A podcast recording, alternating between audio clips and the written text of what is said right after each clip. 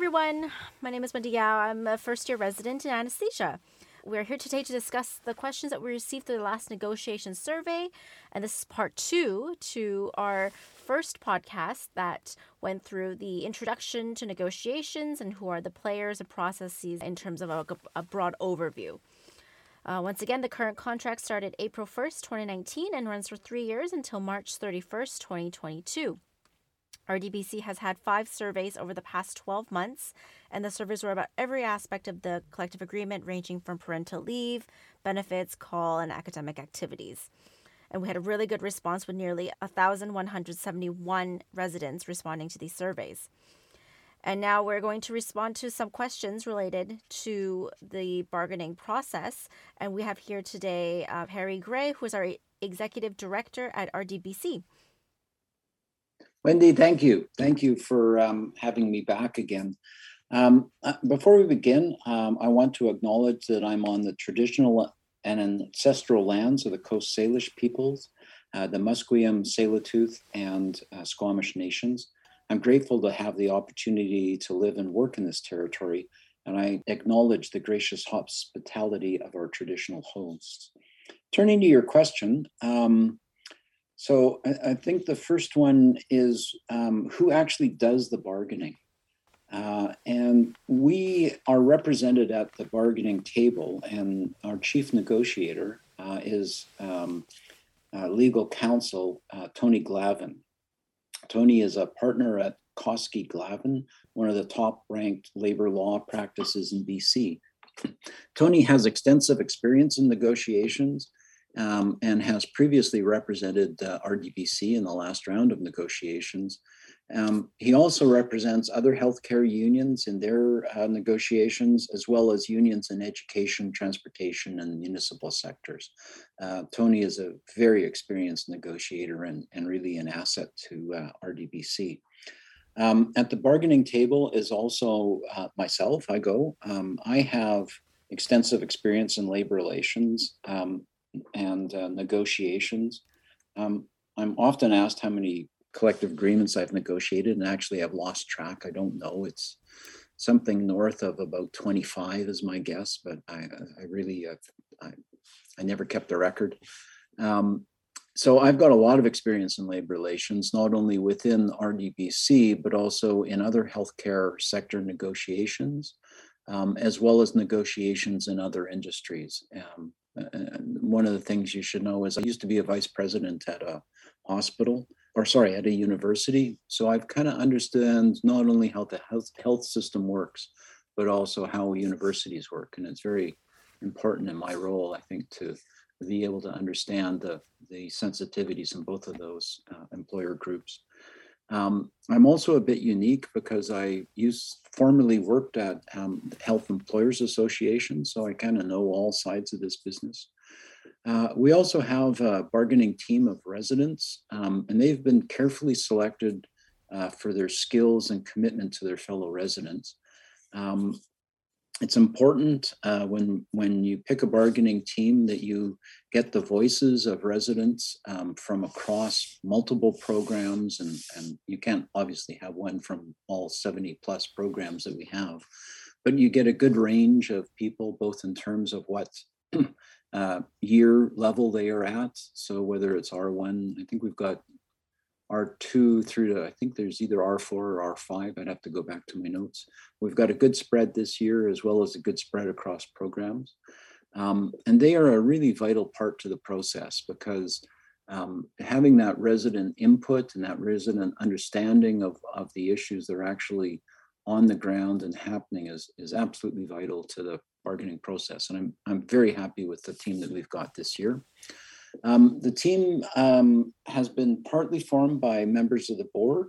Um, so there's one from the board executive, uh, and then there's also another from uh, the non-executive members of the board, as well as three uh, representatives from the general membership. Um, and just so you know, there was an application process, and and uh, we had a, a, really good range of people that that applied, and we were fortunate in being able to pick this nice selection of people. So that that's how the members are selected. All in all, there's about eight of us that go to the bargaining table. Um, Tony being one, myself, a couple of staff members from uh, HE, from RDBC, pardon me, and then uh, five resident representatives. Got it. And uh, thank you for that. Our, our next question is What is the process for negotiations, if you're able to kindly go into that a little bit? Yeah, so preparation for negotiations um, starts uh, well over a year um, before we actually get to it. So we uh, we started it. RDBC started it uh, kind of formally um, uh, about a year ago, little over a year ago, so 13, 14 months ago. Um, and we what we do uh, is we start by sending out surveys to residents to understand what they want, quite extensive surveys. Um, and so we we time them out. Uh, if you put them too close together, your response rate drops off. Um, so we're quite careful how we send out those um, uh, surveys. Um, and we got an excellent turnout um, uh, to the to the resident to the surveys. Uh, on average, I think we are getting over 230 individual residents responding to each one of the, the surveys, which is pretty good. It really gives us a good sense um, of what was there uh, and what people are thinking. Um, we also, so that's one one thing we do. We start that over a year, uh, uh, a year in advance. Um, we also have RDBC staff that review other collective agreements across uh, Canada uh, to see what their uh, particular provisions are and also what um, changes have been made to their collective agreements. Um, we listen to our Council of Program Representatives, often called COPR, for their input. Um, RDBC staff also review the issues that they've been dealing with since the start of this collective agreements. What kind of common issues are we dealing with? Are there problematic parts of the collective agreement? Parts of the collective agreement that we found that are um, not making sense. And there's there's a few of those. Um, and then uh, all of this uh, rolled into a really long series of issues that are grouped together. Um, and uh, we're in that process right now. And so, what the bargaining team does is it takes all of that input that I've just talked about. So, the surveys, the review of other collective agreements, the COPR input, the um, staff input, all of that gets rolled together. And we, we put them into a bunch of different categories. And then we start to look at what's within each one of those categories um, and what uh, uh, sort of what the highest priority um, issues for us should be. Once we get to the table, once we get to the bargaining table, that is, um, we we take proposed language on how the collective agreement should be changed um, based on all of that input and all of that prior, prioritization. Um, and uh, and obviously the advice of the bargaining team because they're the ones that review all of this and then we present that to the employer group uh, and say these are the changes that we want to see to the collective agreement. Now, the employer group does the same thing on the other side. So they'll be coming to the table and they'll have a series of, of things that they want uh, to see changed in the collective agreement. Frankly, our list tends to be longer than their list, but they, they will come with a few proposals as well. And then that's when negotiations start and they will we will exchange proposals and talk about issues and, and talk about you know areas where we can see uh, making change. So that's the process. Got it. Thanks for the overview. Um, and with that being said, what what is the timeline that we're looking at uh, for this process for negotiations? Um, that this year is unusual, um, and it's unusual for a number of reasons. The first thing to note is that the current collective agreement continues on until a new one is negotiated. Um, and so we're ne- we will never be without a contract. This one automatically rolls rolls on. Um, the timeline for negotiations really depends on the issues that are up for discussion. Um, so we anticipate that this round will be a complex one because we want to make some, you know, quite significant changes to the whole call process. Um, but we also need to watch how other um, people within the sector are negotiating their collective agreements. Um, and right now, nobody has gone to the bargaining table. that's a bit unusual, if if I can tell you that. Um, normally, other unions would have already started somewhere in the fall. Uh, nobody has gone to the bargaining table. And I think there's a number of reasons for that. In my mind, it's mainly around uncertainty, um, uh, both in terms of you know what's happening uh, as we speak. Uh, Omicron is just ramping up. Um, and there's great uncertainty within the province as to what's going to happen, but there's also uncertainty of um, uh, of negotiations. However, once we start negotiations, it's usually a relatively short process. Typically, it kind of takes eight to 10 weeks. Um, so the big question right now is what, at this point, when will we be starting to negotiate? I hear rumors of early in the new year, that is in early 2022. Um, but at this point, as I say, there's no agreements uh, with any union, big or small, um, to start the process kind of rolling along. Um, so, as I say, there's not much of a surprise considering the uncertainty in terms of inflation for union members and for revenue streams in the province. Um, I would not be surprised if uh, we do not conclude the um, agreement until sometime after it expires, uh, March 31st, 22. Having said that, it also wouldn't surprise me if negotiations were to begin and travel at a very high speed early in 2022. Uh, we'll simply have to wait and, and see. Uh, what is important to know, though, is that we've been preparing for over a year, and at this point, we could start negotiations if it was uh, appropriate for us to do so.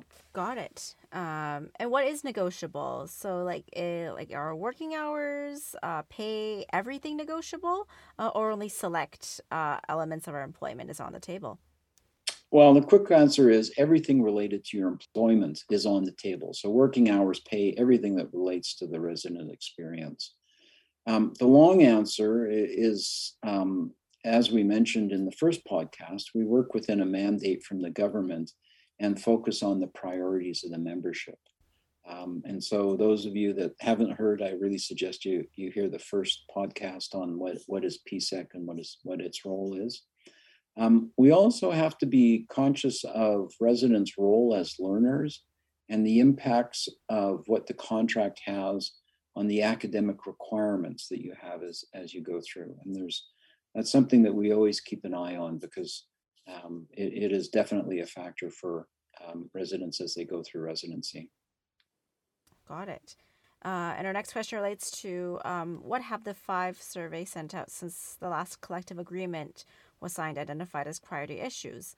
Um, how receptive is the negotiation team to new issues such as for example, 12 hour weekend shifts for anesthesia or um, obstetrics and gynecology? So, the process we follow is to take all of the input we, we receive and categorize that in, in that feedback into a whole group of themes. Um, so, um, uh, all of that happens. Um, just as an example, if there's an improvement in benefits, is one of those themes, as is call workload. That's a second kind of group theme um, that we have. Within benefits, uh, you're going to see um, uh, changes to or requests to make changes to maternity and paternity leave, changes to long-term disability, um, on like that. In all, we've got over 130 suggestions for changes to the agreement so far. Um, and we're always open to be uh, looking at more. Um, we're currently working on sorting those suggestions into nine major themes. So as I say, you know, benefits would be one major theme, call workload is the second major theme. Once the themes are established, we review each theme and discuss the issues uh, within each of that um, from uh, the input from resident uh, surveys and from COPR, and, the, and we discuss that all with the bargaining team to get their views. Um, it's vital to get the resident input from the surveys COPR and the bargaining team just so that we have a full picture of what's going on. Bargaining team also discusses uh, which items are most important to the membership. Um, and so there's kind of a ranking process that goes on. Um, uh, this, this year, there's been lots of people uh, that have expressed input about call processes and pay. Uh, and that's certainly something that we need to be looking at. Um, the employer side, uh, as I mentioned earlier, goes through the same kind of process and brings issues of their own to the bargaining table. Awesome. Uh, and Harry, how will the negotiations committee be communicating with programs about anticipated changes? So at this point, we cannot um, anticipate what the contract changes uh, might be. That that's going to be the process of negotiations, obviously. Um, once we have an indication of, of, the changes that will be agreed to, um, we reach out to COPR to gather information and feedback to assist the negotiations team in their decision making. Um, when the bargaining team has gone through the bargaining process, the final, um, I, I, I, actually um, need to just pause here for a minute. There's one more survey that needs to come out, um, and we're waiting until the PSEC mandate is clearer. But what that is, is it's a prioritization of what the membership sees as being most important. And that's one of the things that we pull back into the whole uh, process. But when, when we get towards the end and the bargaining team has gone through the bargaining process, the final proposal is then taken to all residents. So every resident will get an opportunity to vote on the proposed changes um, and the new contract. Communications regarding negotiations will be shared through uh, Council of Program Representatives, COPR, and directly to the membership as developments occur. Um, when I think about negotiations, um, I always think about the Ernest Hemingway quote, um, How did you go bankrupt? And, and he said, Well, it was gradually and then suddenly. And that's really how negotiations go. Um, they're often um, a slow process that has a very sudden finish in it. So typically, negotiations will seemingly go for week after week with little apparent progress. And then suddenly, over the course of a couple of days, and it's usually not more than a couple of days. They're long days. They'll go to you know three o'clock in the morning. I think we were signing the last collective agreement, but they're long days. But it will then conclude within a very short period of time. Um, as a result, it's typical to go weeks between activities that's really worth saying anything to members. I mean, other than another week, another week's gone by. So we will be communicating when we get down to the process um, as we go through the process, uh, and we certainly will be communicating with the membership when we get down to a deal that they can vote on. Mm-hmm. Uh, and on the topic of communication, will residents be able to access uh, minutes or documentation from the negotiations committee? Um, yes and no. Uh, we will uh, publish broad themes for negotiations. Uh, so uh, this will go to the membership in the form of a survey that I, I mentioned just a, a, moment ago, so that they can rank what is most important to them. Um, we use that information obviously to finalize our proposals. Excuse me, keeping our proposals confidential is crucial. Um, if we were to share our proposals broadly, then the employer would know in advance um, what it is that uh, all that you know all that we were thinking um, and it would negatively impact the negotiations success. As a result, the precise details of our positions are typically not shared. Um, we keep our true and final positions to the bargaining team. Otherwise, the negotiation process starts to break down and ultimately doesn't serve the membership as well um, as if we, we keep things closer to the chest. The negotiation process obviously starts with us asking for many things we will deliberately be asking for more than we can expect to achieve. Um, we have had many suggestions from the membership, and all of those suggestions are being considered for presentation at the bargaining table. As part of that analysis, we formulate our proposals to have the most impact and success at the bargaining table. It's expected that the employer side will have different priorities than we do, and that may have issues that are contrary to our own. Uh, we should be careful not to create expectations about specific proposals that RDBC might have uh, and that we might not be able to achieve in the final end. Great. Uh, thanks, Harry. And um, another question that um, a member had was Can we negotiate both salary and benefits? Yes, absolutely. It's a core tenant under the PSEC guidelines that um, we negotiate both wages and benefits. Um, so both salary and benefits. Um, every item um, is costed and must fit within that mandate. Uh, so improved benefits uh, get costed out of the overall increase. Um, the requirement to trade off items with costs makes knowing and respecting member priorities uh, even more important because we must focus our spending in the areas that really matter to residents. Uh, the negotiations team has to balance the uh, interests of every residence. And that's one of the reasons why we make sure that we've got people that, excuse me, come from um, multiple um, years and multiple programs. Um, you should recognize that removing costs um, that residents experience is the same thing as getting wage increases. So last round, um, uh, we achieved getting CMPA fees paid for. Um, while this was not a wage increase, it had a similar monetary effect as a wage increase because all residents need to have CMPA coverage. So that's one of the things that we look at is how else is there a way that we can get effectively get money into residents' pockets? Great, thank you. Um, that's good to know. And what are the projected new salaries for residents? Uh, unlike uh, other provinces, BC salaries are controlled by this government mandate. Uh, this is done through the PSEC process um, that we discussed in the first uh, podcast. It's important that residents understand the implications of these mandates, and I encourage you all to uh, listen to the role of PSEC from that we discussed in the first mandate. All unions right now are awaiting the mandate for this bargaining cycle. It hasn't been published yet, and and uh, um, once it's published, we'll make sure that uh, you know that it that it's made public, and and you'll be hearing about it. Mm-hmm. Great. Uh, yeah, that would be um, that would be definitely something for me to look up once it's published. And in the in the worst case scenario, what happens if no agreement is reached uh, during negotiations? Um, that is the worst case scenario. Two things could happen. Um, uh, the first is recognize that there's 185 other collective agreements covered by PSEC. So one possible outcome um, for RDBC not reaching an agreement is that our negotiations would simply stall um, and there would be no agreement, in which case the collective agreement that we've got continues on.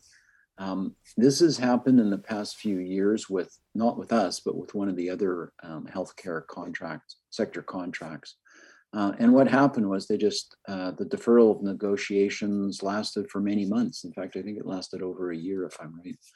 Um, in that situation, um, as I say, the current contract continues on and compensation would continue until a new agreement is reached. So that's one thing is you get kind of this stall of negotiations. Um, the second alternative, and it can work in conjunction with the first, is that RDBC takes a strike vote um, and takes strike action. Um, the membership would need to vote and approve the holding of a strike.